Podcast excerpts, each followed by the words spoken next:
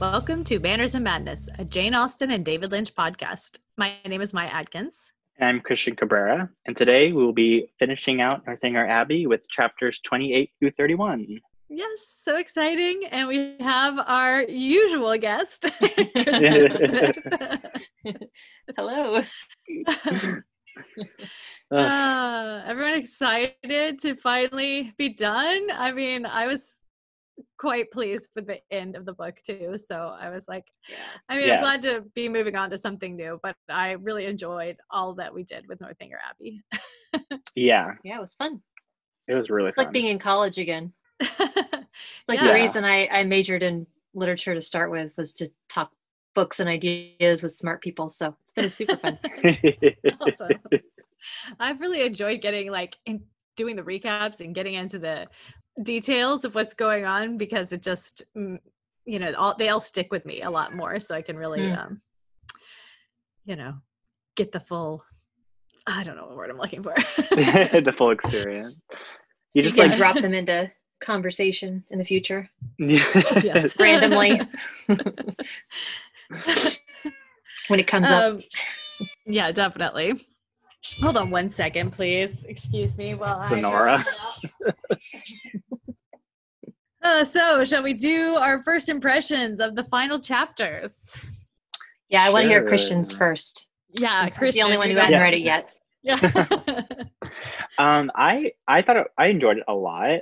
Um, I found these last few chapters probably out of all of them to me the most like captivating to read. Like I, it felt like out of nowhere because it starts off you know out of nowhere just being like this tragic thing where she has to leave and you're like wait what's going on? And like it's almost like a little mystery where you're trying to like like i need to know the real reason and which you could have guessed the real reason but yeah. I thought it was the most the more, one of the more entertaining parts of the book for sure.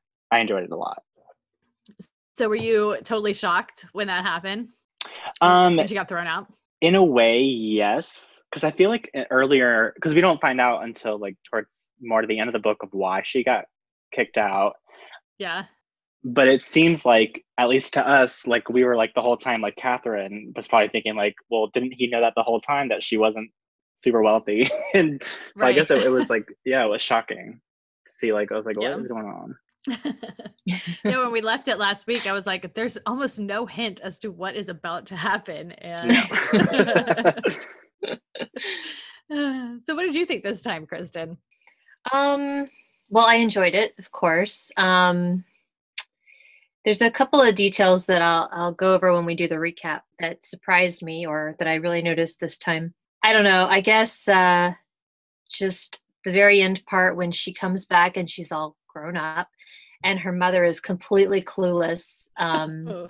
I just found that very amusing. yes. Like her mom expects her to still be this little girl and she has no idea what's going on in her mind. And so that was fun. Yeah, it was good I to see Mrs. Allen again.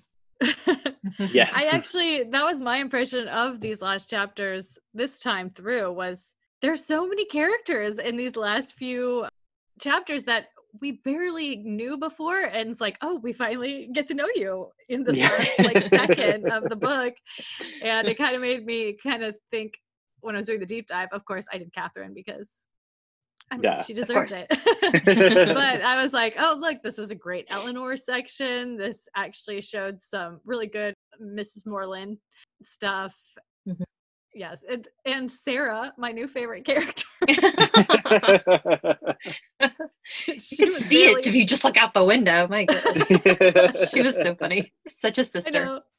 She's the only one who defended her when they came back, and she was like, "I can't believe they did that to you." yeah so yeah, my impressions were just, of course, you know, the whole ending. I felt like the wrap up wasn't as funny as some of the Jane Austen books that like I Sense and Sensibility is like the pinnacle of the wrap up in my mind, but mm-hmm. but there was so much that actually happened within the last chapter that normally is just like a flyby. We just but we actually kind of see like what actually happens over the course of a year yeah.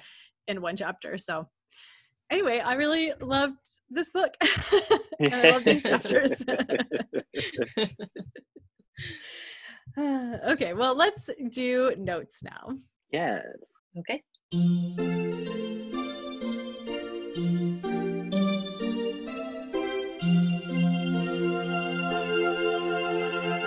Exactly we want to do this because we all looked at our annotated versions and picked out little things that we had missed along the way that we thought would be a good addition to notes. So I've actually got two different little things. So I can do the first one now and then Okay. keep going. Yeah. Okay. So my first um, little thing that I found in my book was about circulating libraries. Hmm. So before the establishment of the free public library in the 19th century, there were circulating libraries. And for like one or two pounds a subscription fee, you could go in and borrow books like a normal library. And by the mid 1800s, the majority of novels that were purchased, just in general, were purchased for these subscription libraries. Okay. That was really interesting. Yeah. Um, there was a little anecdote that said once Jane Austen got an invitation from um, Mrs. Martin to join her library with the careful assurance that her collection is not to consist only of novels, but every kind of literature and see and see. I think the and see is like it's something that we just miss nowadays. We need to like, a, you know, blah blah blah blah blah. but w- when Austen wrote to her sister Cassandra about this invitation, she said, This pretension might have been spared our family, who are great novel readers and not ashamed of being so. and in the 1800s, there were several circulating libraries in Bath. They were also a good place for upscale social mixers, and visitors would often join the library on arrival to Bath, and that would make the subscription ledger there a must read for knowing who was in town. So that's all I got on lending libraries or circulating libraries. But so that was that's in, pretty interesting. They never appear in any of these Bath novels of Jane Austen's. You never see them going to a circulating library, but she probably spent a lot of her own time in them. Yeah. Well, that was like um, in part of my the introduction of my book was talking about those libraries and how that was like really responsible for the big boom of novels and how more people were able to read things because it was cheaper to just rent the book than to basically Yeah. go out and buy it and that's how basically Yeah. everything got around so much yeah. so interesting a great practice yeah since libraries are like one of the best inventions ever. uh, yeah yes. well, Christian, do you want to go ahead and tell us what you found in yours? Sure. Um, so I, in my book, they were saying that they were talking about how the process of her writing these books and then coming back to them later, and then the process of going through getting them published, and how I think that Sense and Sensibility that the on the author part, all she put was by a lady, and I thought that was Uh-huh. so interesting. Like I, I kind of feel like because I didn't really take a lot of female authors seriously, I felt like it kind of like made like a little bit of mystery around who wrote it. So maybe it would kind of pique Mm. people's interest. And then for Sense and Sensibility, all she put was by the same author who wrote, or for Pride and Prejudice, she wrote Sense. Yeah, you know. And so I Right, thought that was so interesting. And then in my book, it says that after she died, and then her brother released Persuasion and Northanger Abbey, that at that point is when they announced who actually wrote all these books. And so it was like feels so like interesting that the book that we're reading is the one where she finally got the recognition, but it was like her first Yeah. book that she actually technically wrote or was I know. writing. I was really struck by that. when Do like doing the notes and wrapping this whole thing up. Like this is so kind of like her first and last in a way. I mean, it wasn't Mhm. necessarily the last last, but um, it came out after her death. But it was the first that she tried to get published, and maybe she actually wrote. I just found the whole juxtaposition it, like kind of encompasses her Yeah. whole career in a way. yeah, it was like a full circle moment where it was like the first book she had kind of like seriously was putting together and going back and forth with was the first book where really she got recognition for her talent. So I thought that was so Yeah. cool. You can say something. I, I was just going to say that I have read that it was not known to the public at large who wrote them, but it was pretty well known to the people who knew Jane Austen that she was the one Right. who wrote them because she was always lamenting, like, this is the worst secret ever.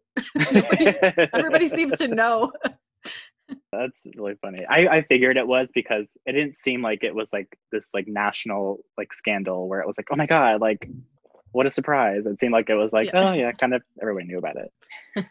and they were saying they they went into this whole talk about how there are two parts, the first half and the second half of Northanger Abbey are kind of like tributes to the satire of the novels and how the first half is this whole thing about how we're meeting this heroine and instead of like having this normal thing where she has all these like tragic awful things happen to her and she has to deal with them and it makes her so emotional and everything that all these things that would normally do that to the heroines in these novels are it's just ordinary reactions and this really plain kind of like look into real life which i thought was so cool it was almost like the precursor to these peek into real life movies they're doing now that are really Yeah. popular like marriage story and all those um, Yeah. and then the second half of the book is kind of like satirizing how the dramatic elements of like the mysteries of Udolpho and Mm. stuff Mhm. and then it just ends up being this whole thing and they talk about how a lot of the books a lot of the things that she wrote before she started writing this book she was i guess very serious about satire that was like kind of like her main thing growing up about writing all these little like i don't know if they were plays or little like essays or something but how kind of like her this northanger abbey was like this build up point like the end point to all these interests in satire and how she really the book was made to satire novellas but also to like praise the art form of it. And so it goes into this whole thing about how she wanted this book to be making fun of them but also showing how the art form could be molded into these so many different things and how great it was and how she just didn't want to make fun of it like these other authors were doing that were like you know hoity-toity mm-hmm. so. I thought that was like so cool because most of the authors were women and it just was like a great great little like nod to her about how she just didn't fall into like the patriarchy's goal of you know making fun Yeah. of women Yeah. Mm. I think whenever we finally, I don't know when we will, but when we get to the juvenilia, it'll be interesting to see like the satire that she was writing that led to Northanger Abbey. yeah Yeah. Just for like straight up funny, at least like about as funny as Northanger Abbey.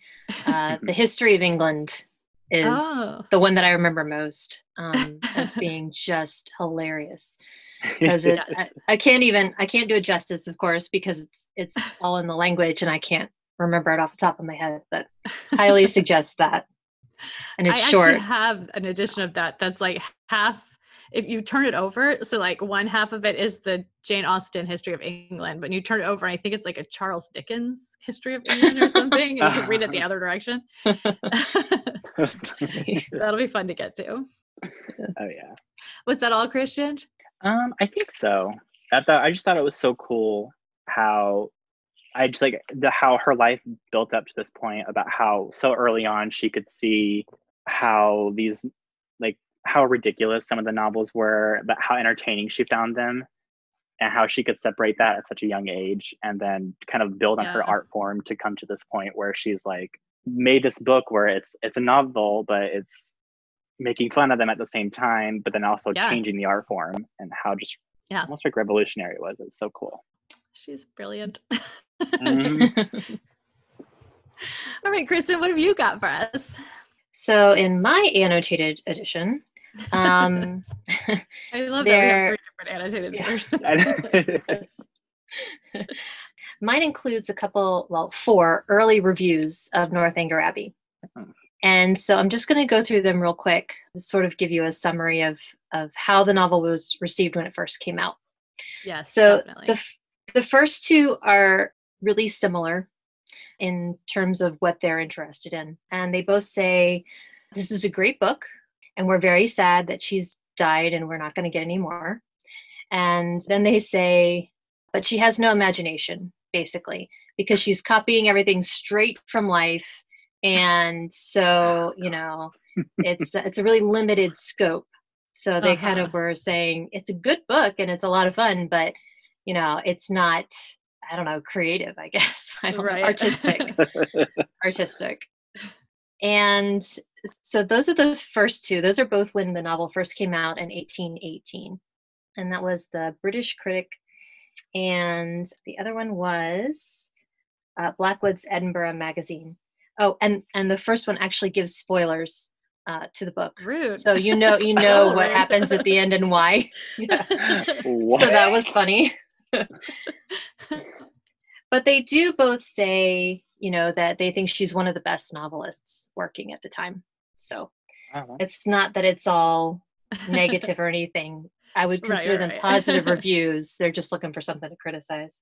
Yes. Right. and the first one- Yeah, yeah. the first one also says um, Northanger Abbey is one of the very best of Miss Austen's productions and will every way repay the time and trouble of perusing it. The third, um, the third uh, review from 1818 um, says, and remember that uh, Persuasion was was published in the same book, right? So this is what it says: the two novels now published have no connection with each other. Ca- The characters in both are principally taken from the middle ranks of life and are well supported. Northanger Abbey, however, is decidedly preferable to the second novel. So there you go. It's funny because I bet there's way more persuasion fans in the world than Northanger. That's what I was thinking. Yeah. I think now most people would say the opposite, but yeah, yeah. So that was funny. And then the last one was from 1821. So this is, you know, a few years on. And there's only a couple of really interesting parts to this. It's quite long. Um, this apparently was the Archbishop of Dublin who Hmm. wrote this review for uh, a publication called Quarterly Review. So the two things that I think are of interest to us would be he spends the first part of the uh, of the review saying the time seems to be past when an apology was requisite from reviewers for condescending to notice a novel. so basically, novels are okay now. We can all admit that we like them. right. And he says that that may partly be because fashionable in novels has changed and it's no longer your Radcliffe and like crazy gothic stuff that's popular. right. Uh, but this realistic stuff has come into fashion and so people are more willing to admit that they like that. Um, he at least does not call it a failure of imagination that she's doing realism. Right. He he quotes a review of Emma from 1815, which was actually written by Sir Walter Scott. Oh. And Sir Walter Scott wrote a very good review of Emma and says a lot of the things that we tend to think ourselves in that, you know, it's not a failure of imagination, but actually takes a lot of creativity to make real life like, Right. worth reading about, you know, and also feel applicable to everybody. Yeah. So yeah, there was that. And then I think that was those were the two things that I You know, I'm wondering how funny were novels back then? Was Jane Austen really unique in that? Because I find the humor is the best part, and it's like nobody ever even Mhm. mentions that. And I'm like, yeah. reading just a bunch of hilarious novels that this doesn't stand out to you. So my experience is no, not really. Um, there were some, but I don't think that they've valued Maybe it in the same way that we do. So like we tend to think of humor as really worthwhile talking about and thinking about, but Yeah. not so much at the time with English. Um, I did want to read this this passage though. Okay. Um, so uh, the Archbishop of Dublin is going on and on and on, and and despite the fact that he feels like he or he says he doesn't need to uh, defend reading a novel, he spends a lot of time defending reading this novel. But um, but what he says is he finally gets to a point where he's talking about how she uses portraits of individual lives, even though they're not real lives, but individual lives to show us about people, like types of people and things. right. So um, so then he says, among the authors of this school, there is no one superior, if equal, to the lady whose last production is now before us, and whom we have much regret in finally taking leave of. So he says that, you know, she's absolutely one of the best. And he ends by just laughing about John Thorpe because he finds John Thorpe hilarious. So, so that was good. Good way to end. But, so those were the reviews that I found. Perfect. yeah. So the other thing that I thought we might want to mention is that because it was published post posthumous post hum humously Posthumously? That's the one. Oh That's the word. I'm usually not that bad with words, but posthumously. I don't think I've ever said it out loud. No. Yeah, because that, uh, it had a biographical notice of the author written by her brother Henry, and I and I thought we might want to hear one of the paragraphs I found especially sweet that he wrote in that. It was really long, so I just really picked the best paragraph. It says, To those who lament their irreparable loss, it is conciliatory to think that as she never deserved disapprobation, so in the circle of her family and friends, she never met reproof. That her wishes were not only reasonable, but gratified, and that the little disappointments incidental to human life was never added, even for a moment, an abatement of goodwill from any who knew her. I thought that Oh. was really sweet.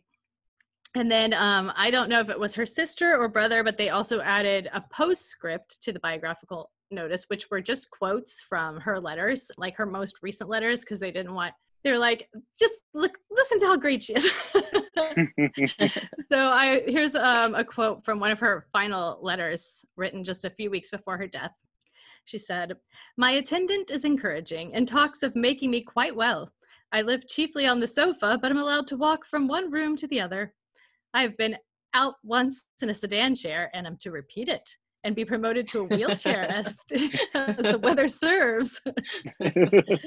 On this subject, I will only say further that my dearest sister, my tender, watchful, indefatigable nurse, has not been made ill by her exertions.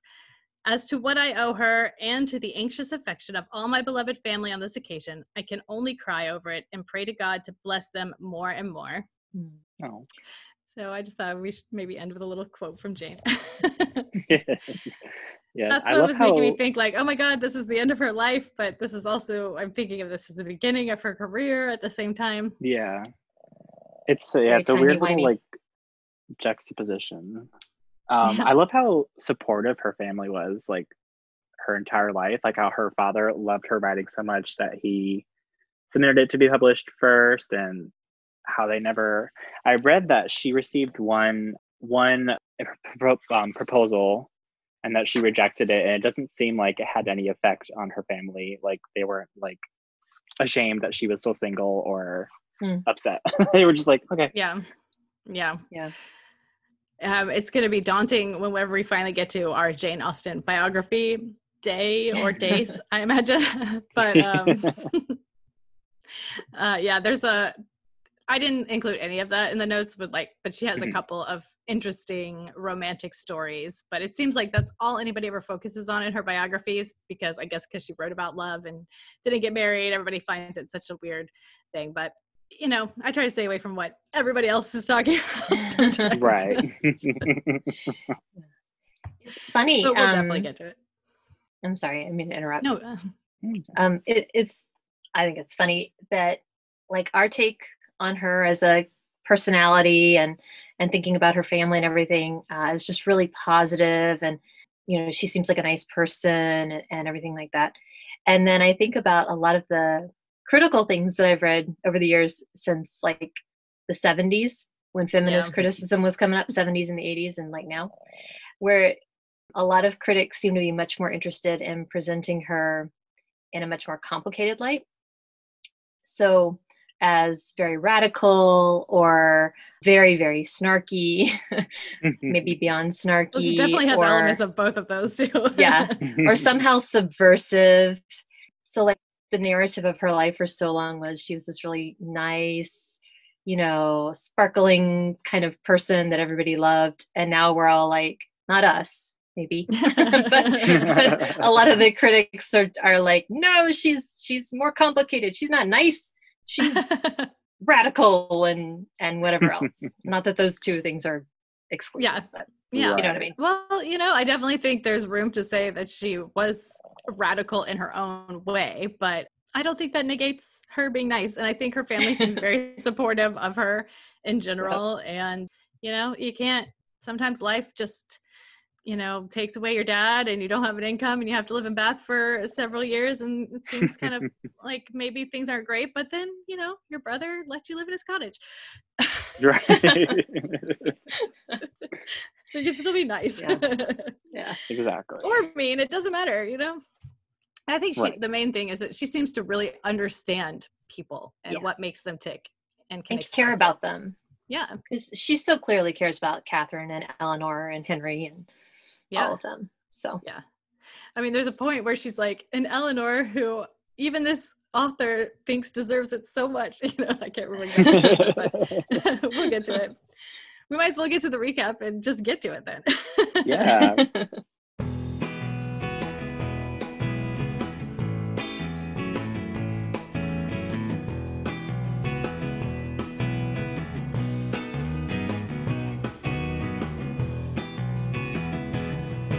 So, chapter 28. The general has to go to London for a week, but he's really anxious that Catherine won't suffer from his absence. And Catherine is just loving it when he's gone because everybody's happy and they're able to do what they want when they want. And um, Catherine was just loving everything more and more every day. She's been there for four weeks now and she's starting to feel like, oh, you know, maybe I'm at the edge of overstaying my welcome. So she decides to talk to Eleanor and volunteer to leave. And Eleanor's like, no, I want you to stay longer, please. She says, I'm sure your parents would agree if they knew how much we want you here. And Catherine's like, Oh, my parents don't care. She just doesn't want to overstay her welcome. And Eleanor assures her that she should stay. And she's like, Okay. And Henry is all smiles when she says that she will. She says, I think she says that she almost believed Henry loves her at this point because of how excited he is for her to stay. but Henry still has to go to work, so he has to leave for a few days. And the girls are actually having a great time together. It's not like the last time Henry left and she's like, oh, he's not here. she's just having a great time with Eleanor. They stay up to like 11 o'clock at night, eating dinner and just hanging out. And then they hear a carriage, and Eleanor assumes that it's Frederick. So she goes to meet him, and Catherine is like, Ooh, Frederick, I'm going to go back up to my room for a little while because she doesn't really want to meet Frederick, although she thinks she could do so civilly, which is funny. So she's up in her room waiting for Eleanor for like half an hour when she hears something outside her door. And she opens it because she's not a scaredy pants anymore and finds Eleanor standing there. And Eleanor is like pale and agitated and just like hovering outside her door. And Catherine is like really concerned for her. So she brings her in and sits her down. She rubs her temples and worries over her because she's just so out of sorts, it seems. But Eleanor is like, I can't bear it because she's actually there on such an errand, she says. Catherine assumes somebody is dead, one of her family members, she assumes. And Cat Eleanor is like, no, no, no, no. Uh, it's not that, but it's my father that's causing me all this distress. And um, she says, don't think less of, she says, not to think less of her because she's an unwilling messenger. She says, the happiness you've provided is to be repaid. And then she trails off and says that her family has to leave suddenly and they're going to Lord Longtown's for a fortnight. And Catherine is like, okay, I mean, I'm sad that we have to be part parted, but I'm not offended or anything like that. And she invites Eleanor to come to visit her in Fullerton when she can. And Eleanor is like, uh, I can't, I don't think that's actually within my power. And Catherine still is kind of oblivious, thinking, oh, everything's fine. You know, it's not fine, fine, but it's not that big of a deal. So Catherine's like, okay, well, it's no big a deal. I can go Monday. I'll be ready to leave when you leave.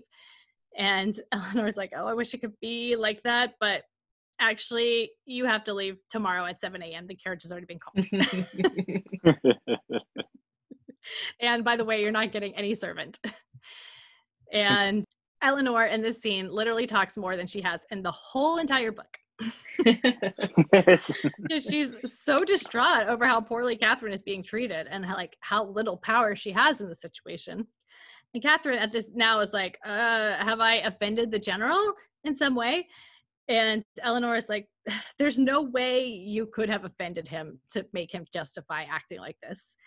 And Catherine, she tries to compose herself and says that she's sorry if she offended him and tells Eleanor not to worry. She can manage to leave in the morning. And Eleanor is like pointing out the trip is 70 miles from 70 miles. It's not safe for you. And uh, Catherine is, she takes it like a real grown woman. I mean, she takes it really well, I think. Mm-hmm. so after Eleanor leaves the room, Catherine finally bursts into tears, which I'm very proud of her for compo- keeping her composure until Eleanor left. She's never been able to Yeah. not burst into tears when she wanted to. I feel that. so she burst into tears. The general had always seemed so fond of her, and so she's really confused. She's sad, really sad to leave Henry without even a goodbye, and she's she recognizes that this is actually very insulting and is an intentional affront to her, and she thinks I must have offended him in some way. Poor Catherine, the girl who we know cannot not sleep under any circumstance doesn't sleep at all that night. I imagine she's probably packing for the majority of the evening. She reflects on the difference between her perceived fears when she got there, you know, when she first was in that room, and the real dangers that are facing her now on her journey home. So she has no emotion to spare on her old Abbey fears. Eleanor comes up super early, wanting to help Catherine in any way she can but Catherine's already pretty much packed and ready to go. The girls can't really think of anything to say to each other as they finish packing. And Catherine tries to eat breakfast, but can barely choke anything down. She's basically just eating to not worry Eleanor. But I'm like, girl, you need to eat. You haven't slept all night. You're about to go on a carriage ride that I don't even begin to want to comprehend. And uh, no. you need to eat something. and she's reflecting that like just 24 hours ago they were having the best time and now everything has changed so dramatically and the carriage arrives and catherine actually starts to feel some resentment and uh, she's like you know understandably she it's probably the first time in this whole book that she's actually felt like wronged you know and Mhm. Yeah. so, but Eleanor is like imploring her to write to her at least, write to let her know she's got home safe. But she's like, you'll have to send it to this other girl at this other place because I'm not really allowed to get your letters. And Catherine is like, well, if you're not allowed to get a letter from me, then I probably shouldn't write you. And Eleanor looks so sad that Catherine is just like, okay, yes, all right, don't worry. And then Eleanor asks Catherine how much money she has to get her home, and Catherine never even crossed her mind that she might need some money to get home. but um, now she's starting to realize how much that would have sucked if she hadn't had any money. um, Mhm. Yeah. so Eleanor gives her some, and then it's time to leave. But before she does, she wants to leave her kind remembrance for her absent friend, which is all she can get out before she starts to burst into tears. And she goes, she doesn't want to cry in front of Eleanor. She runs out of the house and straight into the carriage. It's just like, oh, Catherine, I just feel her pain so much. Okay. Oh, so that's the end of chapter 28. Do you guys have anything you wanted to say about that chapter? Yes. I found this chapter really put into perspective for me the the um the reality of like traveling during that time and how big of a deal it was because like in if you're talking about like today's terms if she literally had to leave the next morning it's like okay no big deal. But then like back then like it was an al- basically an all day carriage ride through the country. She's by herself with the driver i'm assuming and she is just like gonna have to brave the elements, hope nothing happens, and hope Yeah. she gets home. and so it's just like, and she also like didn't have any money Yeah. technically, so she didn't even like at the last minute. She's like, "Oh man, I can't have any money." Yeah. Like well, and the carriage literally thrown out. that the general ordered her is only taking her to a town where she has to change carriages to like the post carriage, like the normal public transportation. And she has to make several stops, I think they imply, along the way. So, Mhm. yeah, very full of potential perils. Not to mention if she had just come across Yeah. some unscrupulous person because she's just like a teenage girl traveling alone. Yeah. Right. Yeah. Did you have anything else, Kristen? Yeah. or Christian, either one of you? You good? I, forgot. Well, I do. If, if Christian's yeah, I'm trying to remember what I said, so you can go. okay. I guess uh, so. The thing that I noticed this time was we've spent this whole book like learning that real life is not all dramatic like a Mhm. fiction like a book Mhm. and yet in this chapter we've got like all these fiction tropes like the carriage that comes late at night mysteriously and the faltering footstep outside and when eleanor comes in Yeah. she's as white as a ghost and she can't even speak and it's like all these book tropes like come straight back in and happen after we've been told all this time and none yet they them all feel so Right. totally So- realistic like if you were in that situation that would Yeah. be how you would be reacting Yeah. you don't need any ghosts Yeah.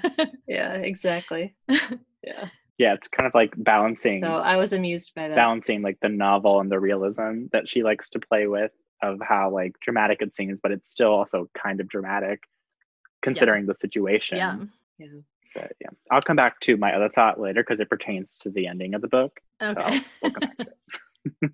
it reminds me of it reminds me of henry tilney's comment that you know things like this like the general killing his wife things like this can't happen in our culture Mhm. in our society Mhm.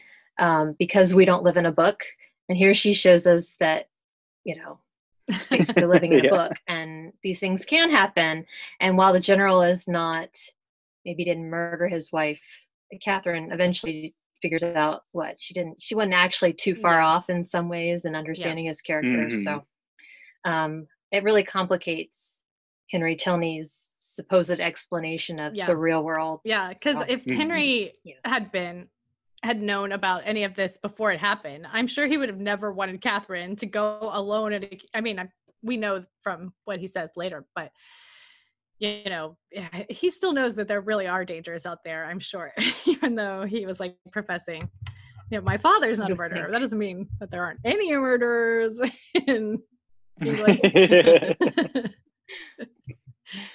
okay, so chapter 29. So Catherine is too wretched to be fearful. Uh, she cries for a while at first, and so she actually misses the final view of the Abbey, which is funny because she missed the first view of the Abbey. So she's because of the rain, and now she's missing the final view because of her tears. Once she can look out the window again, everything she sees just makes her feel worse and worse, especially when they're passing Woodston, which was like such a great trip last time. They went out that way, and she's thinking, "Oh, Henry is right there, and he doesn't know anything about what's going on. He doesn't know I'm passing in a carriage right now. he doesn't know that I'm leaving in shame." I was thinking if this was a Bronte book, she would have gotten out and like walked the five miles to, Probably. To to tell him. yes, definitely. She still she can't think of what she could have done. She thinks of her suspicions of the general, but she doesn't even believe for a second that Henry would have betrayed her. She's like, only me and Henry. I mean, it's not like she even told Henry her suspicions. Henry just guessed what her suspicions were. So there's no way he would tell the general, oh, by the way, Catherine was thinking this about you, which I think is great that she doesn't even consider that, which is very unlike the adaptations, I'll say she's wondering, oh, but she dwells on most is the though is what Henry will think and do when he arrives back at the Abbey and finds her gone. Sometimes she thinks he'll take it calmly, and sometimes she thinks he will express regret to Eleanor at least. But she doesn't really think that he'll express anything to his father. so Sorry. she doesn't have a lot of faith in that aspect. So the trip isn't actually too tedious because she's actually kind of scared to go home and have to see them all again after being gone for 11 weeks. And then she has to explain that she was basically thrown out. So she's not like anticipating getting there. So it's not that bad of a trip. But 11 hours, ugh. So she doesn't know anything about traveling, but mm. luckily, since Eleanor gave her the money, she was very generous in her tipping everyone. And so everyone's very nice to her.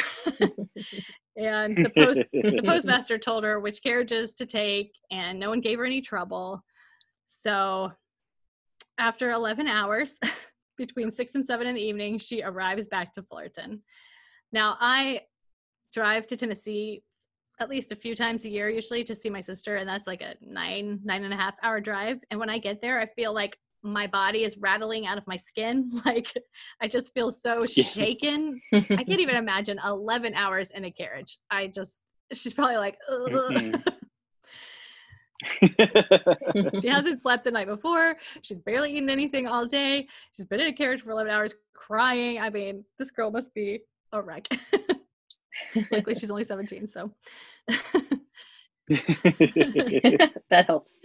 So uh, Jane Austen says that some authors might have their heroine arrive back in a giant carriage with servants to the cheering of the town, but not this author. she brings home, alas, her heroine in solitude and disgrace. And the post boy speedily drives her through the town because I guess the carriage gets there, then she has to take another little carriage to her house. And they drop her. Off, he drops her off at the parish, and the whole family is at the window when she arrives because they so rarely get visitors and the carriages that come by is even less rarely stop at the house but they exclaim with happiness when they realize it's her and they all assemble at the door to greet her and they all hug and catherine is soothed beyond anything she believed possible what a nice reunion to be home and everybody just is so happy to see you and mm-hmm. loves you and they don't ask her any Yeah. questions at first, you know. so they all sit down to the tea table, and mom has already noticed the distress, but gives her space to tell her story. And when Catherine tells the whole story, they're all offended. How could the general act in such a way? But after about half an hour, they decide it was a strange business and he must be a very strange man and or man and it's something not at all worth understanding. So they explain but sarah is still pissed. I like that. Sarah yes. my new favorite character. She's like how can you do this? For days she's still talking about it but my mama is glad that she didn't know about the journey because she would have been pretty worried. But now that she's back she's happy that catherine did such a great job of getting home on her own. She just proved that she is not like so scatterbrained. She can actually and now I'm, i feel like i'm quoting the adaptation. She can shift for herself. Her parents aren't too worried about Catherine. They think that she will be fine soon, but neither of them even considered for a second that she might be in love and nursing a broken heart. so the next morning, Cat, I'm, I was wondering how late did Catherine sleep that day? I wonder. they sent her to bed super early, I think, and I bet she slept a long time. but she sits down to write Eleanor and finds it very difficult. It's kind of too hard to be nice and grateful while she still has so many not nice and ungrateful feelings about the whole situation. Plus, Henry might read it, so she has to be especially careful in that. So she just decides to keep it as brief as possible. She returns the money to Eleanor that Eleanor lent her, and she thanks her. And Mrs. Morland is sorry about all her new friends sucking so bad. hopes that the next friend she makes will be more worth keeping. And Catherine defends Eleanor, but she doesn't know how she would talk to her again. So then she starts thinking about Henry and she starts to get teary again. And her mom starts noticing and she's like, How about we go visit the Allens? That'll get your mind off of whatever's bothering you. And on the way over, she, Mrs. Morland, is talking about James. And she says that they're sorry for him, but they're not really that disappointed because they never even met Isabella. And after everything that happened, they really can't think well of her at all. And Catherine is on the on the way to Mrs. Allen. She's remembering the last time she walked this path when she was so excited to go to Bath and she would just run up and down 10 times a day to see Mrs. Allen. so the Allens, they're surprised and displeased to hear how she was treated, but happy to see her. Her mom is bragging up her ability to shift for herself on the way home. And Mr. Allen is reasonably disparaging of the general's behavior, and Mrs. Allen agrees. she really doesn't have patience for the general. She just keeps exclaiming that over and over. and then she starts talking about clothes and reminiscing about Bath and even bringing up Henry, which leaves Catherine again unable to speak. I was wondering, do you think Mr. Allen wrote the general a letter, a seriously displeased letter? seems like something he might do. I would think so. I would if I were him. he seems very upset. I don't know. I mean, he's not her father, Well, he so was responsible for her. I. Well, yeah, maybe. I don't know. I just imagine that he was like, "What a jerk," and then just like left Probably. it. It's But- easier that way, I suppose. Because they're Maybe. rich. But I like to imagine that when he left and Mrs. Allen is still going on, that he went to go write a little note about tr- how you treat people. You know what? I'm gonna write him. Okay, so walking home from the Allens, Mrs. Morland points out that the Allens are true friends, unlike her recent friends. And Catherine understands, but she still can't stop thinking about what Henry is doing every minute. All right, so that's the end of that chapter 29. You have anything else about that one? in my book it was um, noting that when she came home and how her family was more concerned with like her well-being and was like immediately like trying to console her and how awful that was that that happened to her the book was saying how um the notes part how it shows how like different the Morlands are than like normal sentimental characters from novels because um, from sentimental fiction because usually they would be like asking about like troubles of the heart or like you know did you meet anyone and like what happened and how they were more concerned with like her well-being Yeah. than if she met any guys or whatever so i thought that was like really really sweet to point out about how um just how great her family life seems to be Yeah. and how like centered and down to earth her parents seem to be Yeah, they don't even normal think that she could, they don't even ask her or like even consider that she could have fallen in love or had someone fall in love with her. yeah, which also made me like wonder did the Allens not really say anything t- about Henry Tilney to her I bet parents Mrs. because Allen I- was like, they were we met a very nice man who helped me with my clothes and then never like, you know. I then forgot about it. Yeah. Did you have anything else, Kristen?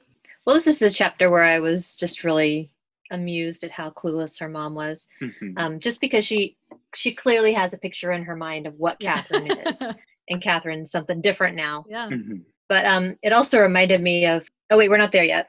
Well, wait. I guess I'll talk about it. Yeah, because she's got chapters, that but- whole part coming up where she gets her the book. All right. Well, Um, just- I also oh, found sorry, it- go ahead. no, it's fine. Um, just real quick, it I completely forgot, and I didn't know if they had mentioned it before, but the timeline was only like it said eleven weeks, right? So like three months ish. Yeah. was like the Mhm. whole entire book and it just felt so much longer for some reason because she packed so much information and so much like interactions and Yeah. it just was like a weirdly weird like when i read it i was like oh three months Yeah. Two months she grew in up so Bath much, it and then was- a month at the uh, um Yeah. the Abbey. At the Yeah. abbey it's just Yeah. so And interesting she was gonna say for like a whole another month, at least. Just- her parents are like, "Oh, we'll So see her again someday." i was like well when you've got 10 children i'm sure at this point they're like I know that's what I was thinking the whole time. one of them's out Mrs. Morland is so removed from her own childhood that sh- because of all of the kids that she's had and all of the like adulting experience that she's had, that I don't think that's, I think that's why she Mhm. doesn't consider Catherine's like, you know, what it's like when you first meet a boy or whatever, because she's just like so beyond that. She's not even considering that. right Yeah. and i think maybe maybe with Sarah she'll be a little bit more aware. but maybe since Catherine's the first one, she hasn't really That's thought true. about it. yet. Yeah, and they also mentioned because um I found it so weird that at first we they had 10 children but we've only met 4 of them and the other 6 are just never mentioned. But then it was saying in my book that most likely the boys would probably be away at school, like That's just true. So away they away, so that's yeah. probably why we never met them and if there were any girls, I mean they just never mentioned them. Yeah. They do mention like a three and a five year old or something, like really young kids who were yeah. the first ones to I think spot her. that's yeah, that's in my book they said it was that was Sarah and um Oh, I thought Sarah was was a little bit older. Yeah, there's Sarah and George and Harriet. oh, yes. And George Oh, and okay. Harriet are the little Yeah. ones. Yeah. And Right. obviously we know James. Yeah, Sarah's the um, oldest but yeah, girl that only makes five. after Catherine. Okay. Gotcha. Yeah, interesting. All right. Okay, so chapter 30. So Catherine, I this I really related with this chapter a lot because Catherine's like mental state at the beginning of this chapter where she can't pay attention to anything, she can't sit still, she can't focus on her work. I been feeling that myself for like the last three months. um, so Yeah. I, I felt good. It, it did remind me of you of you mentioning that Yeah. when the quarantine came. I was like, oh, it sounds like Maya. And most people actually, I think I've heard I've heard quite a Yeah. few people saying similar things. Yeah. yeah. It's a good thing I don't have a mom here to be like, will you please get off your butt? You stop wandering around the house looking for something that's not going to entertain you? so she uh, she can't keep interest in anything for more than like 30 minutes uh, she also seems really sad and unspirited and for two days her mom just kind of lets it slide two whole days. But then she nicely encourages her to get to work. She's like you've been on vacation for months now and she's afraid that catherine is finding home lacking after her time at northanger. And so she wants her to read this article about how going to fancy places can spoil you for home. And Catherine is trying to focus on her work, but she loses focus yet again without even realizing it. So mom runs upstairs to get the article. her mom in this part, I feel like her mom's, we're seeing her insecurities come through with this. Like, Mm. I, she's more concerned that, like, oh, being in a nice place has made you not appreciate us anymore, but it really has nothing to do with that. So I just think that's funny. Get a little yeah, Right. bit of mom. I think. Yeah, I got from that that she was like, because I, I would assume that Catherine's probably the oldest girl, so she's probably a little like afraid of her growing up because she seems to kind of avoid the subject of her even having these like romance feelings at all. yeah. and they even they noted in my book that this her like focusing on like her being spoiled spoiled by like rich friends and how her home is boring is like it mirrors i guess what fanny burney did and camilla with their parents and how it's actually Yeah, mine says the same thing. yeah how it actually has to do with like you know heartbreak and stuff. So it's like so like diff- it's so funny to me that in normal like novels they would be like like oh who wh- did you get your heart broken? And this one she is completely avoiding the subject whatsoever yeah. I honestly don't even think she's considering it because, you know, it's like they never even thought Mhm. Catherine was pretty for the longest time. that's right I probably don't think that she's going to be inspiring much in the way of romance. Okay, so while she's looking upstairs looking for this article, a visitor arrives. And when she comes down, Yay. That's what I wrote in my book. Yay. when she comes down, she meets Mr. Henry Tilney, who immeasurably apologizes for intruding. I don't know if that's what it says in the book, but he came to, or maybe I meant to say immediately, probably. Immediately apologizes for intruding. he said he came to make sure Catherine got home okay, and Mrs. Morland doesn't really hold anything against him, and she seems to like him right away. I guess Catherine either barely has mentioned him or has been defending him anytime, you know, the subject comes up. So, uh, but I like to, I kind of think she maybe hasn't mentioned him because it's just too painful for her because she always clams up when she's Mhm. like, I'll just start crying if I try to talk about Henry. So Catherine is feverish but silent, and Mrs. Morland is sure this should restore Catherine's spirits for a while. And after about 15 minutes and some silence, Henry asks Catherine if Mr. and Mrs. Allen are home and wants Catherine to show him the way. And this is when Sarah says, You can see the house from the window. But no one acknowledges that Sarah just spoke.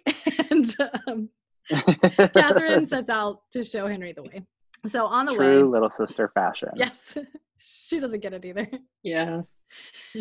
So first, Henry explains himself, and he does it so well that Catherine is assured of his affection, which I assume means he asked her to marry him, right? Okay. Yeah. They don't Yeah. really come out and say any a lot about this, but yeah, I get the impression first he was like, I love you and I want you to marry me. That was the first thing. and then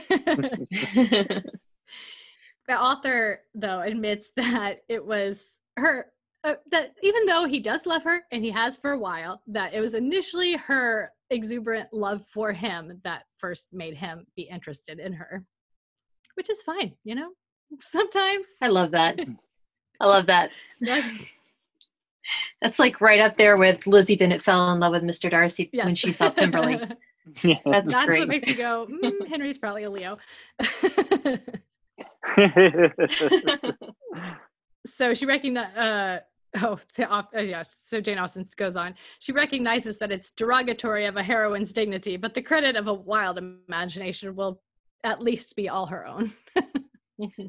Okay so catherine is unutterably happy and he tells a story now of what actually happened. So his father met him when he came when he returned and told him catherine is gone and ordered him not to think of her ever again. And Catherine is happy that he proposed to her before she had to hear all the particulars so that she was fortified to hear them. Her feelings hardened to a triumphant delight when she realizes she hadn't done anything wrong to deserve being kicked out. she was only guilty of being less rich than he thought she was. so, John Thorpe, of course, was the one who first misled the general at the theater. He was resolved to marry Catherine and so was talking up her wealth. And the way of John Thorpe's everywhere. I was like, John Thorpe in this, when we're learning about all of this behind the scenes machinations and how he like just talked her up because that's what he wanted. And he just says whatever he wants to be reality. I was like, okay, this is reminding me of certain politicians right now in our world. So the more Thorpe gets to know you and wants from you, the richer he thinks you are magically. So he spoke of her as like the future heiress of Fullerton, and the Allens were gonna treated her so well that she was gonna be their heir. And Catherine had no idea any of this was going on, and Henry and Eleanor didn't have any idea any of this were going on either. They were just like, I don't know why our father likes her so much, but let's go with it. And then later, it was Thorpe again who told the general that she wasn't rich. Now that James was no longer useful to him, he says that they're poor money grubbers with a huge family, and he he knows the man who's going to inherit the Allens estate, and it's not going to be any of them. Oh, Thorpe, Thorpe, Thorpe, Thorpe. Which I was like, is that? Are you describing your own family, Thorpe? That's what I thought. I was like, that sounds like the Thorpe family to me. Which again, just played into my what I was saying earlier. so it was uh yeah so the narrator leaves it to the reader to figure out how much of this henry told her then and how much she learned over time and through a letter from james and she's like you know she learned it all eventually maybe he didn't tell her it all right then but you know you get that picture and I can't be bothered to tell you how it happened. So yeah all the minutiae are Figure it out.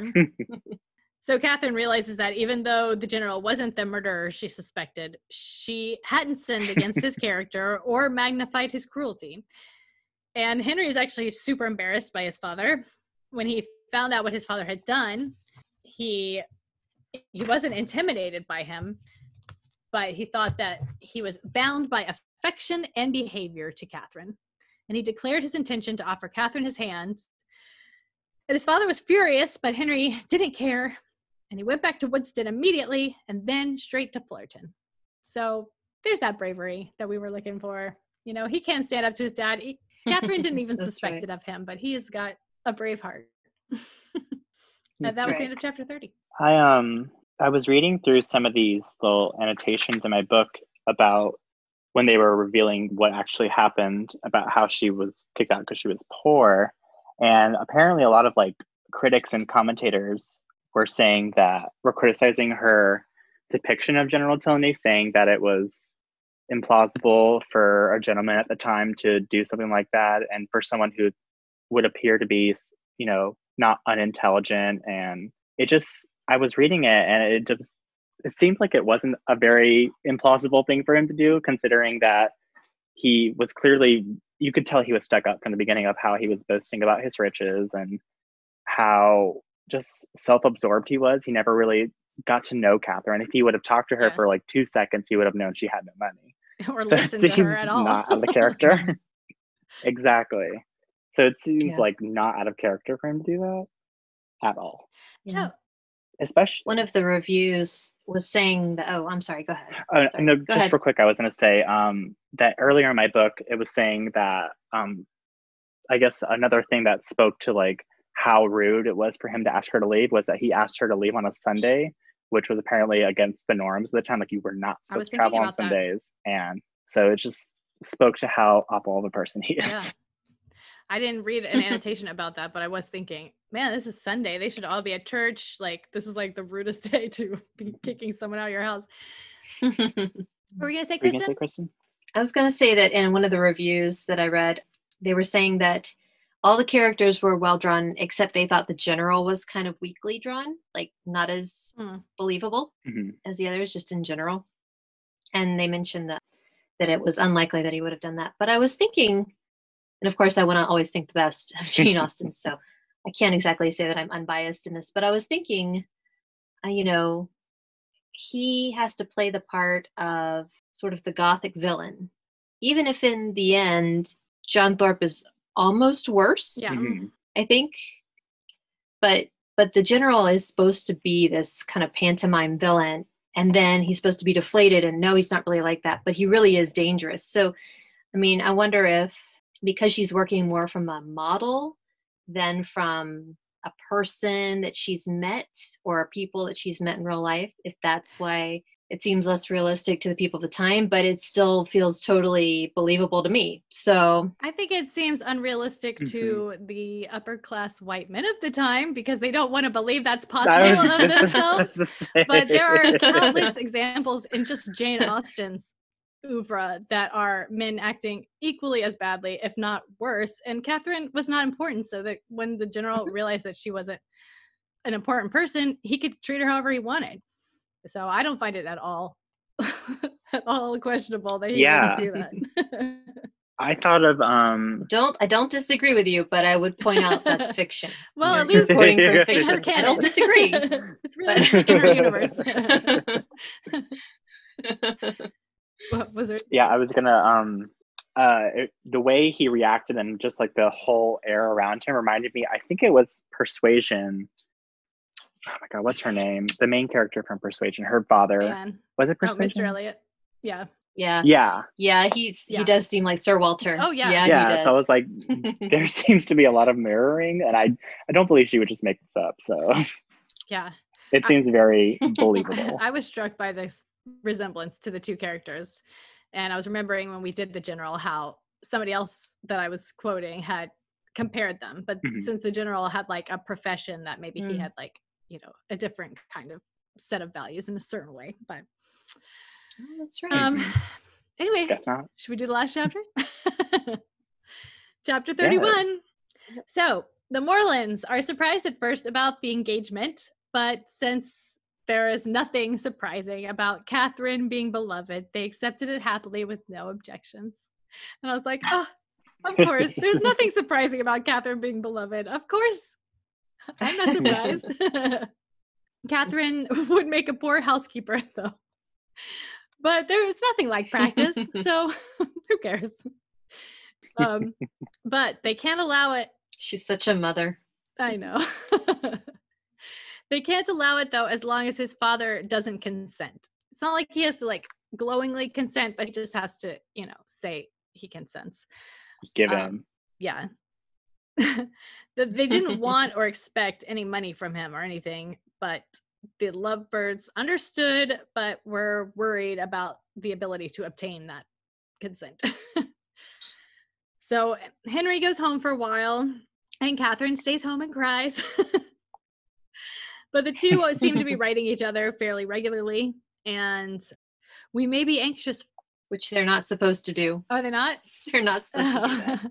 Well, I mean, her parents don't care, but technically they're not supposed to be writing unless they're actually engaged, Oh. and they're technically not engaged. Oh, Well, That's remember that's why Marianne was like it was so scandalous Right. that she was writing with um right, Willoughby, right, right. or everybody thought she Yeah. was. yeah. Right. Yeah.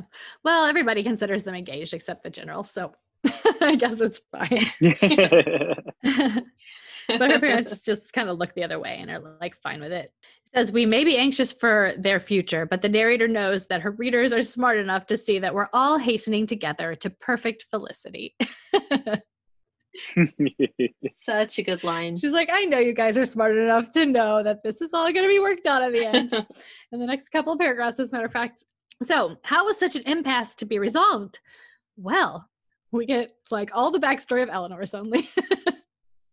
it starts with Eleanor getting married to a man of fortune and consequence. This put the general in such a good mood that Eleanor was able to extract a promise that Henry could be a fool and marry if he wants to. I don't know. Did I not write down the whole backstory? Well, basically, Eleanor had been in love with this guy who had come to visit for a while. He's the one who left the laundry notes Catherine found. Mm-hmm. he didn't have a title or enough money. I guess he was probably a second son. And he suddenly came into them. So I'm guessing his older brother or whoever was going to inherit died and he became the next in line. Eleanor's marriage is given joy even to the narrator. she says she'd been impartial or partial to this man for a while, but he must be the most charming, though, you can assume, because Eleanor deserves it. and yeah, it was actually his servants who left the washing bills in the cabinet. okay, one of Catherine's greatest, I can't remember what they called it, um, adventures. so now Eleanor has become a viscountess, a viscountess, and she helps Henry get get married and she lets the general know that even though Catherine wasn't as rich as she thought she was, she wasn't as poor as John Thorpe said she was either. So soon they're married, the bells rang, and everybody smiled. To begin perfect happiness at the respective ages of 26 and 18 is to do pretty well. the general's behavior actually gave the lovebirds time to get to know each other better, and that added strength to their attachment. So it was actually kind of a good thing that they were separated for a while because they, you know, got to really know each other and grew closer. Became closer. And she says, I leave it to be settled by whomsoever it may concern, whether the tendency of this work be altogether to, rem- be altogether to recommend parental tyranny or reward filial disobedience. Which is a perfect last line.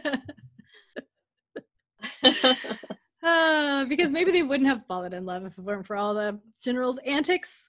And that's the end of the book. Anything else about the last chapter? Yeah, they were um in my notes they were saying how even up to like the end of the book she was parroting these like Ann Radcliffe novels because she like provides this like explanation for how they were able to marry out of nowhere. like it, there was like no build up to it. That she just kind of like pulled it back in and I thought it spoke really well to her like making fun of it but also really like praising the form because like we all we weren't like confused or kind of like put out by it we were all really happy that it happened yeah. because we wanted the heroine to succeed so yeah. I that was really she funny. takes the best parts and yeah. polishes them up yeah make them even more satisfying. Yeah. Do you have anything else kristen? Oh, I just wanted to to mention that this, and this is just a little thing. The surprise of the Morlands on hearing that Catherine wants to get engaged reminds me of Pride and Prejudice, and how surprised her family was mm-hmm. when they found out that she'd been kind of having this whole other thing going on yeah. that had nothing to do with them. yeah. yeah, it's pretty easy to keep your That's heart all. a secret when it's like just too awkward and painful to talk about it. Uh, all right. Well,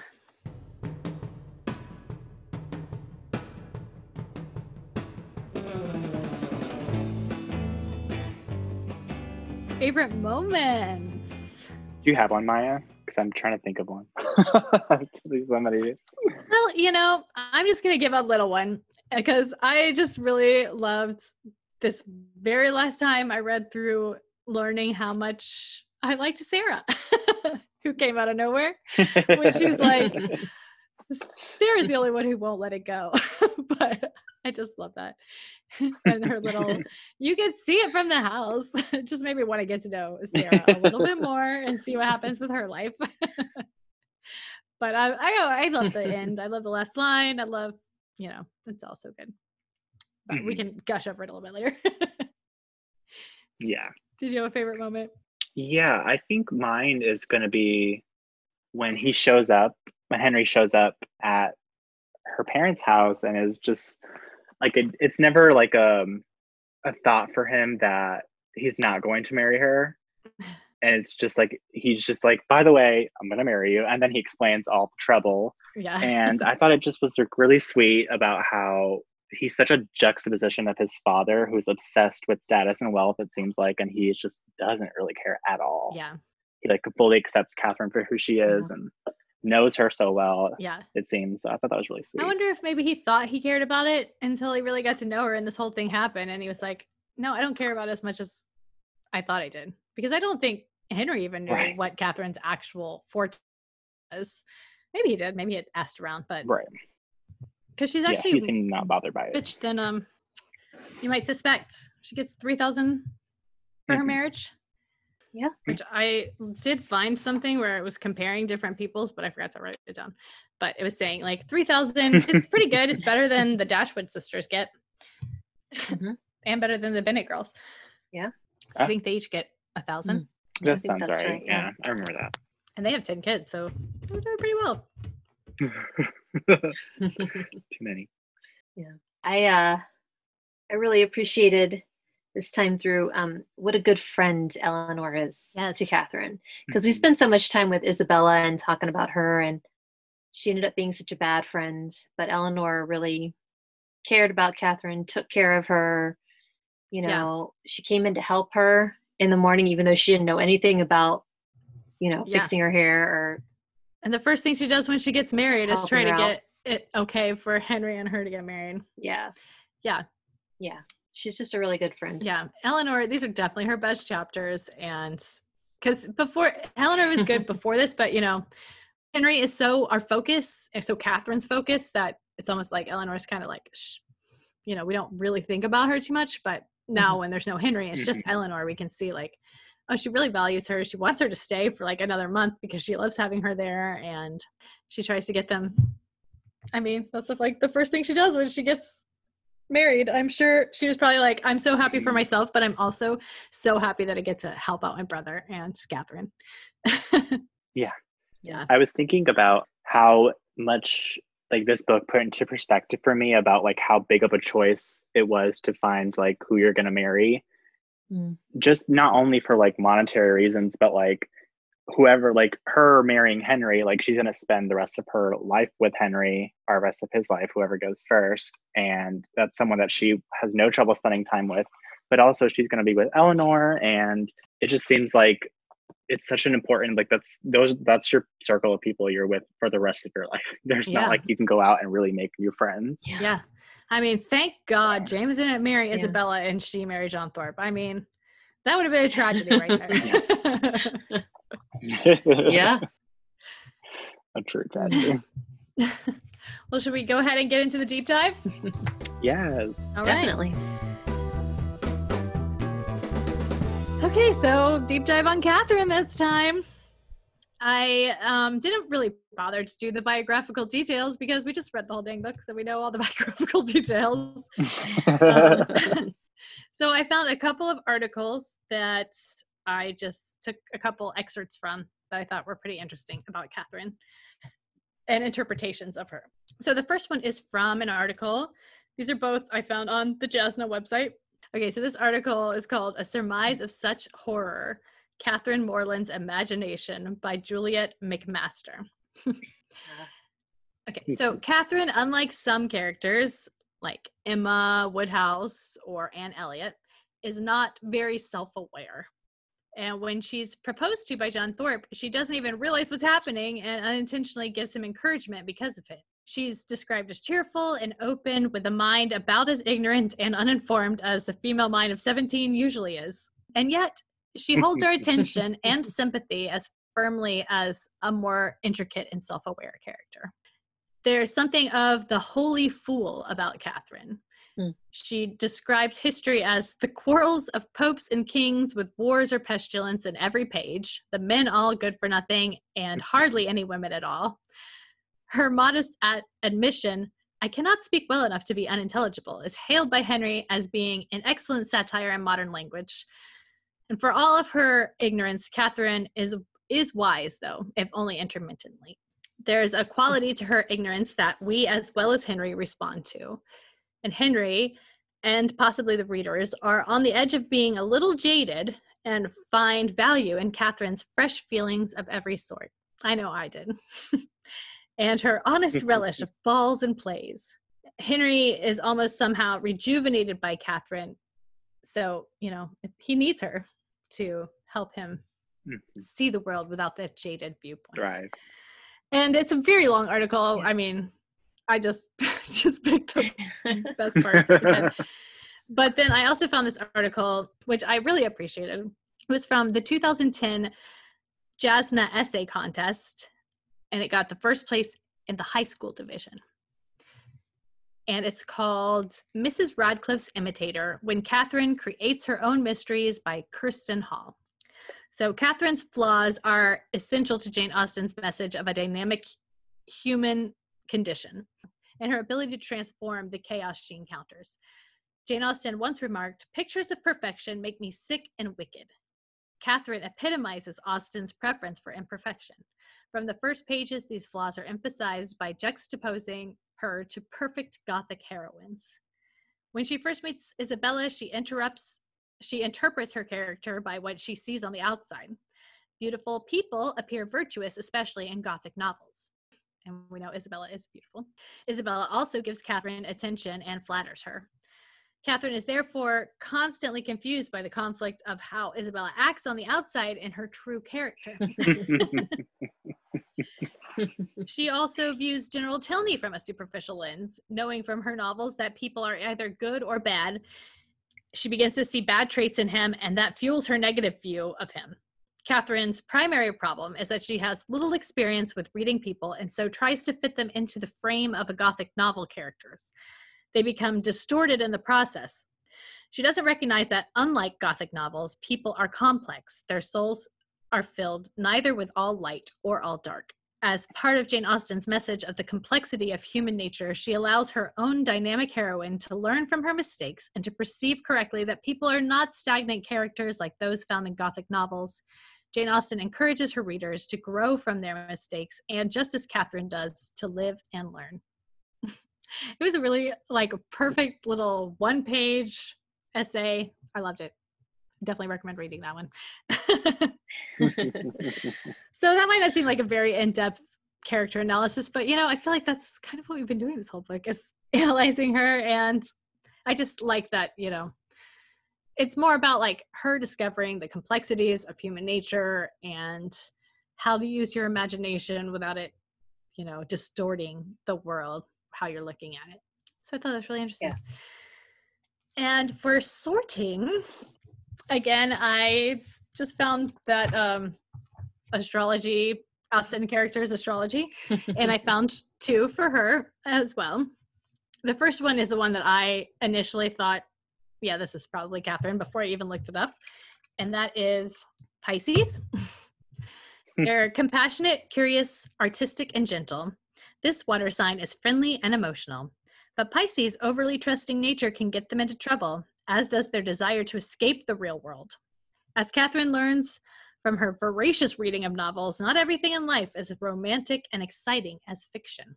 Pisces are real, like, dreamers. They are very, like, go with the flow emotionally. Like, Pisces, I imagine, cry a lot as a Pisces moon. I feel like, yes. so that was the one I thought for her. But the other one that I found was Sagittarius. And I actually think that this one is based on the adaptations as opposed to the book interpretation of Catherine. That's just my interpretation for Mhm. reading it. But says both a direct and intense fire sign and a flexible, constantly changing mutable sign. Naturally, Catherine Morland showcases this dichotomy in her desire to live the life of a Gothic romance and her willingness to embrace the comedy of manners she actually experiences. With Sagittarius good humor, thirst for novelty, and idealistic spirit, she makes the most of every experience in her first trip from home, even if there are fewer abductions than she expected. I think, you know, Pisces and Sagittarius actually are both mutable signs, so they do have that in common. But I feel like Catherine's a little more of a dreamer. I don't feel like she really has that like fiery Sagittarius-ness to her. No, I like that. She really only gets angry a couple of times, right? Once. I don't even think she's really angry. She's just like, I feel like Irritated. you did brought me wrong. Okay, and then for Harry Potter, I just want to mention that I've noticed that there is a lot of J.K. Rowling controversy right now because of some very insensitive things that she's said. And I was Mhm. thinking that maybe in the next check in, we might reconsider whether we're going to keep doing Harry Potter ones. But I think for the sake of continuity, we should definitely do it for this last one. And also because I think Catherine might be our one and only real main character Hufflepuff that we will ever get. Yep. That was that's right where I went to. Girls of Hufflepuff. yep, I agree. so I just had to have the or her sorted for Harry Potter for that one.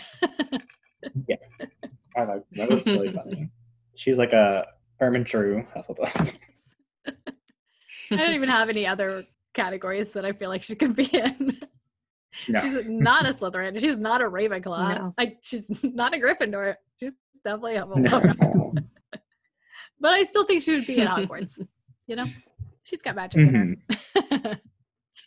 I bet she gets into dream interpretation in her later years or something.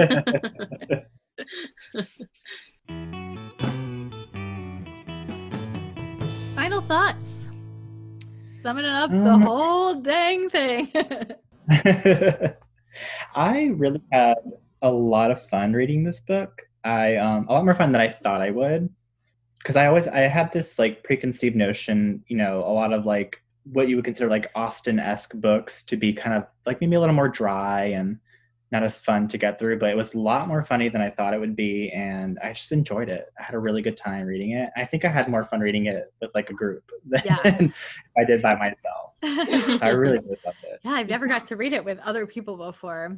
I feel like the only time I've ever read any Jane Austen, well, I guess I read Pride and Prejudice in high school, and I'm I might have read Sense and Sensibility in college, but again, they were just like really short. It was didn't feel like you know sitting down with your friends and really talking and getting it Dissecting it. book. what do you? uh What were you? What are your final thoughts, Kristen? I just, considering everything that's going on right now, it was just really good to laugh as much as this book Yeah, let me laugh and just was just funny for the sake of being funny Yeah. and full of kindness, you know? So it's like a really good hearted, good humored book. Yeah. And it was just really nice to sort of disappear into that for a little while every week. Mhm. Yeah, I love the way Jane Austen can really point out the foolishness and follies of human nature and people, but at the same time show you how great they can be and how kind-hearted and you know, really Mhm. um and not say that one person has all the goodness and one person has all the badness. You know, it's really a mix, but it was just really kind of a revelation getting to know Catherine throughout the course of this book and just really being I just didn't know how much I liked her and getting to see all of her thoughts and the way she reacted to people and when she was wronged or when you know the way she just tried to not put any of her own stuff on other people and like tried to really self-evaluate herself i just found that so refreshing especially compared to like a john thorpe who Mm. we've got who probably doesn't ever think about anything he said doesn't ever reflect on the way he's behaved in the world always assumes that people are the worst i'm sure. So it's nice to have both of those kinds of characters in the same book you know Yeah. and i just Yeah, really I enjoyed it. I loved reading it with you guys. It's feel felt so long but considering the majority of it has taken place under quarantine it's also kind of felt like um it's filling the time. It's filling i don't know it makes it kind of seem shorter and longer at the same time. Hmm It's refreshing to have Yeah. a, a dialogue about it rather than just reading it and putting it yeah, down. Yeah. And I have a lot of appreciation now as well, just as um, a work of art. Because, you know, this one's always, quote unquote, the least of her novels. And yet, I mean, talking about it with you guys and spending so much time thinking about it really highlights just how yeah good it is, how well she she put it together and thought through everything. And yeah, it's just, I'm impressed, even, even Yeah. more impressed than usual. Yeah. Mhm. I mean, Mansfield Park has always been my favorite of the books, but after reading this one, I think this one is either number one or number two we'll see what happens when I read the rest. I'm sure when I read Mm-hmm. Emma, Emma will be number one. But for right now, Northanger Abbey is really almost creeped up over Mansfield Park, which I'm impressed. I'm really impressed. I love this book. Mhm. And it's kind of different than most of her books. Not that any of her books are all that similar to each other, even though they're all kind of similar to each other, but they all, I think, are very different from each other as well. Mhm. So Yeah. I'm so glad we did this one first. And I'm excited Agreed. to get to another book someday, but we're going to take a little break from that.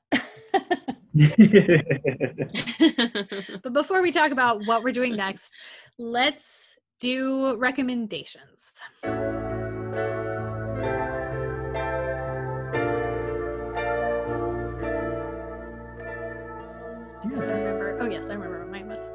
You want to go? Sure. Well, like Catherine, I have so little attention span. I've not been able to do much of anything except for play um, Breath of the Wild. That's like the only thing I can do that will not keep me from thinking about anything else. Mhm. but I already recommended that once. So I'm going to say the TV show that I have actually kept up with, which is amazing, and I really love it, is What We Do in the Shadows. It's like a half an hour Mm. it's kind of a vampire parody. It's not really a parody, but it's um it's like a mockumentary vampire type thing. Uh, the one of the main characters who is not a vampire, he's the uh, familiar is Harvey Guillane or Gui Guiane. I'm not sure how you pronounce it. But he was on The Magicians, which I recommended before too, and I love him in this show. Anyway, I like it. You guys should watch it. The movie was great too, but the TV show I really, really have been enjoying, and I really like the soundtrack. a little anti Jane Austen. Not that it's like bad, but it's, it's kind of vampire So, yeah. well, yeah. maybe it fits in with uh, Northanger Abbey oh. perfectly. Maybe. All right, who's All right. next? Christian, um, sure, I can go. you look ready. Um, yeah, I'm. Um, I think I'm gonna plug some things that were a nice like bit of joy for the week because I feel like a lot of it's especially the last two weeks a lot of like you know awful things are happening and so it's been a couple things that I've kind of been a good break from constantly like you know because I've been constantly kind of like trying to do more and more and see what I could do and then I just found it great to take a break every once in a while Yeah. and just do something that's like turns your brains off for a second.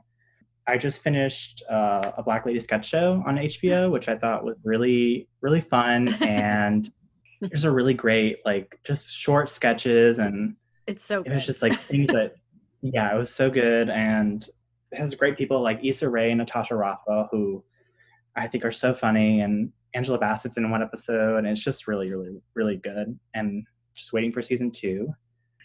What else? What else? What else? Uh, did we mention the the new Emma on the last episode?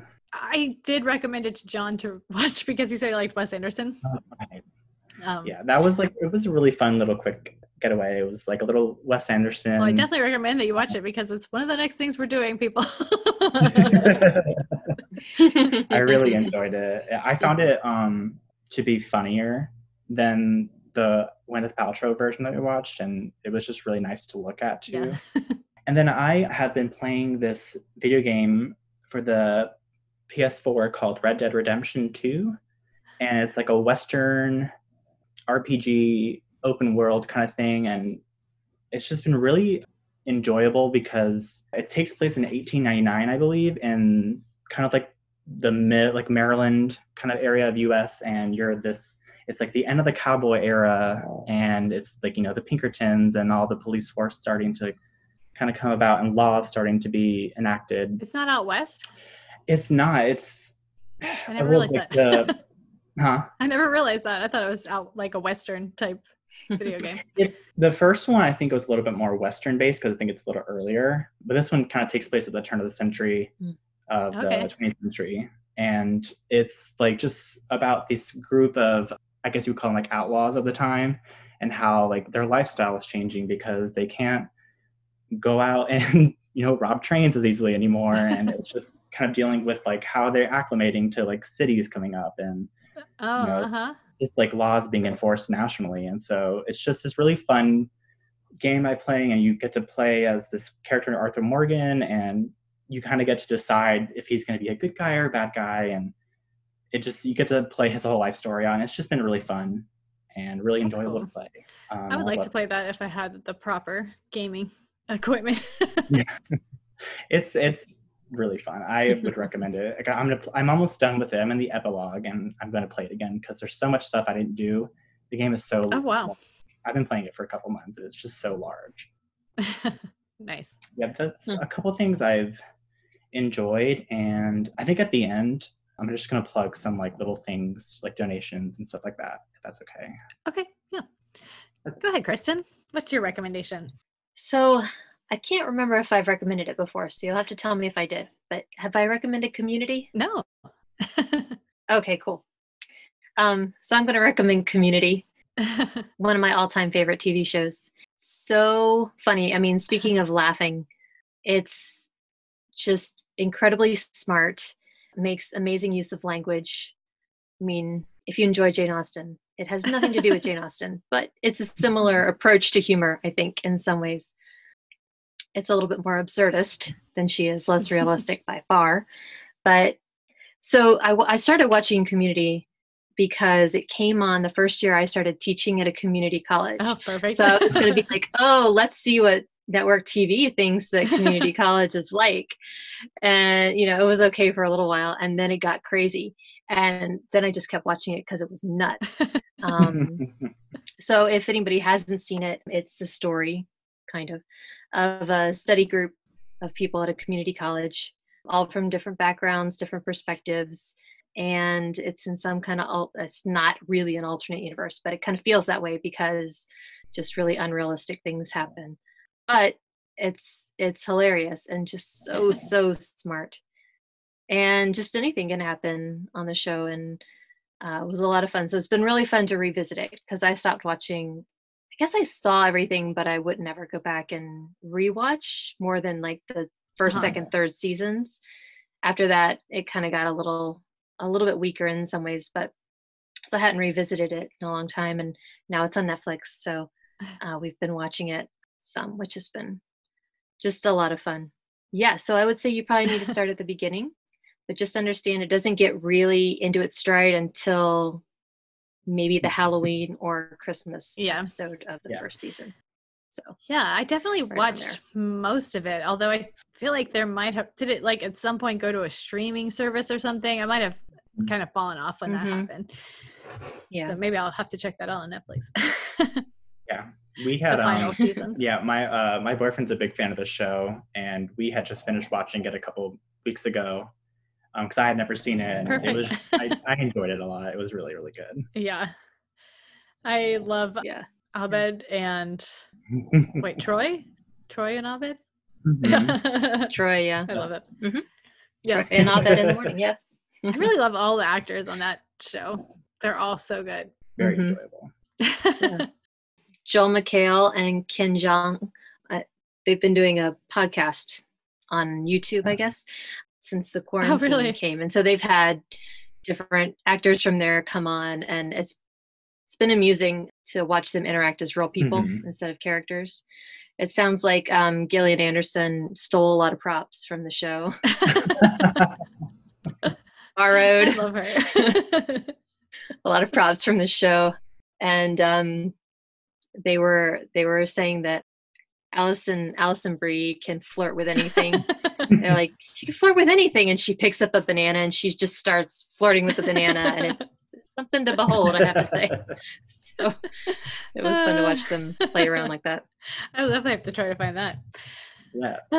I love Alison Brie and um, uh, Gillian Anderson or Gillian, Gillian, not Anderson, Jacobs. Jacob. Sorry. Gillian Jacobs. I think I said Anderson, but yeah, I think it's Jacobs. Yes. Anderson's the other one. X Files. X Files. Uh, did you want to do more recommendations, or do you just want to do that at the very end? I'll do it at the very end after we plug Okay. our um, contact or yeah. before. Okay. Okay. So before we do the contact, I would like to ask you guys next week is the check in.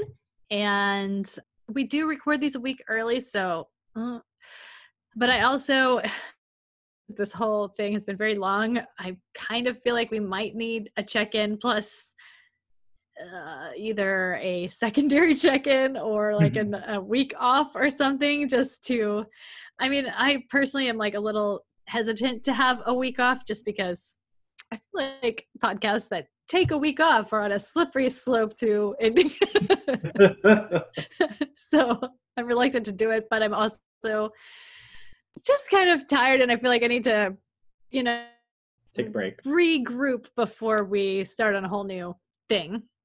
So, but um I will say if you guys want to like write in or anything, I'd love to do like maybe even two check-ins so we can you know, cover what you guys have to say about the books. If you watch Twin Peaks, I'd love to hear what you thought about that, especially if you watched it because of this podcast. you know, like if you're a Jane Austen person who was watching Twin Peaks for the first time, I'd love to hear what you thought about it.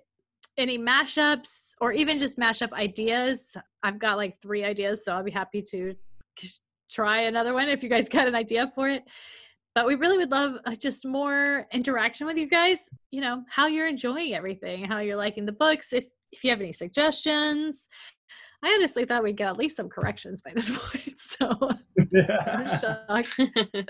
That's a good sign. Um, yeah maybe it is but yeah i just would love to hear from you guys so if you want to get in contact with us you can do it any of these places Our Gmail is manners of madness at gmail.com. Our Instagram is at manners of madness pod. Our Twitter is at manners madness. And our website is uh, mannersofmadness.com. And you can leave us a voice message. yes so any of those ways we would love to hear from you uh, uh, i feel like there was something else i had to say no Um, well, before we get to Christian's last recommendations, I do want to thank Kristen so, so much from the bottom of Yeah. our hearts. You have been great throughout this whole thing. I've loved having you as a guest, and hopefully, maybe you can come back and do the next book or do some more, whatever you want to do. We want you. well, I'm so glad that you asked me to come on because, like I said, this has been a highlight of the last few months. Getting the chance Yeah. to do this with you guys. yeah, if you want to come jump on for Emma, Okay. you're welcome to do that too. yeah so i guess that's all i can't believe we got through this whole freaking section we did the entire first season of twin peaks and the entire northanger abbey is our first book and i'm so proud of us it's so Mhm. happy i can't wait to do something new Good job, guys. even though i've quite enjoyed what we've been doing Mhm. all right. So um, join us next week, and we're going to let Christian give us a couple more recommendations for things you can do to lend your support in the world right now. Yeah. Um, yeah, I think probably in the future episodes, I'm just gonna probably. I feel like maybe we should probably towards the end, kind of like do like a pseudo segment of where we kind of like post these things because there's always new things popping up. that I'm finding of like petitions and places to but donate. unfortunately, we're always a week behind, and the world is changing so Yeah. quickly that it's like, oh my gosh, I feel like people are thinking, oh, they're not topical at all. That was a whole week ago that happened. I know the news is changing so quickly. But I want to just start off with saying uh, rest in peace to Rayshard Brooks, who was killed by police in Atlanta a couple days ago. Video is pretty. It's just like you know, it's ridiculous at this point to watch these videos and to keep witnessing the same things over and over. I haven't seen any sort of GoFundMe's yet or petitions, but keep an eye out because I'm sure things will pop up. But it happened pretty recently as the recording. I also want to talk about uh, Breonna Taylor. She still has a GoFundMe going and a uh, petition going. And I think there's a couple contact things to contact, like the governor and the uh, mayor of that city and a couple other people to find those. Um, I don't have them on me right now, but just because her her killers are still not have not been arrested and charged, and it seems like a pretty cut and dry kind of case. So it's really, really ridiculous. And then I also wanted to plug this trans organization called GLITS Inc. And their Instagram is um, at GLITS, G L I T S underscore I N C. It's run by this trans woman named Ceyenne Doroshow. and it's this really wonderful organization, I think in New York, that is helping trans women who were recently released from, I think, Rikers find housing and have an opportunity to not be homeless, basically. They were doing this really big fundraiser because they were going to secure a lease for a year for a building so that they could have like permanent, almost like a semi permanent residence for these trans women. And their organization blew up and they raised their money so quickly that now their goal is to raise a million dollars to buy two buildings in New York so that oh. they can have like a permanent residence. And I think last time I checked, they were around 850,000. So it's so close. Um, it's something that I was really just amazed by how much work this uh, this woman Ceyenne Doroshow is doing. So I would suggest go to their Instagram page at glits underscore inc and donate um, whatever you can. And check out Ceyenne Doroshow's page also. Her page is at D O R O S H O W. Um, she's just an amazing woman who has been doing this work for a long time. And I just think she's so wonderful and just like she had a video that she released thanking everyone for donations and how like overwhelmed she was and it was just so sweet. And then i want to couple plug a couple just three little businesses that are black owned one of them is a local tattoo shop in jacksonville called harajuku tattoo. I think it's the only black women owned tattoo shop in northeast florida. Wow. And check out her page. It's really really cool about work. getting a tattoo. Yeah she does a lot of her specifically, she does a lot of kawaii kind of designs, like the Japanese kind of uh-huh. more feminine designs, which are really, really like gorgeous. And but she has a couple other tattoo artists that do different kind of things. Uh-huh. So I'm definitely gonna look at them once things get back to normal. And you're also if you're also looking for uh, any sort of like Pride merch for since it's Pride Month, Black Queer Nation is a place I bought Pride shirt I think from them. It was only like 20 bucks, and a bunch of cute stuff there. And there's this cool. artist I just started following called it's at GGGRIMES, and they are a queer black artist who does a lot of like prints that you can frame and tote bags and stuff. And it's really, really colorful, beautiful art. Um, so just check those places out. I think they're really great. That's awesome. Yeah. yeah um, I was thinking like post quarantine, maybe. I never got a tattoo. That's but... I mean, she does. Um, I have no um, idea what I get. A shot. she does these flash sales.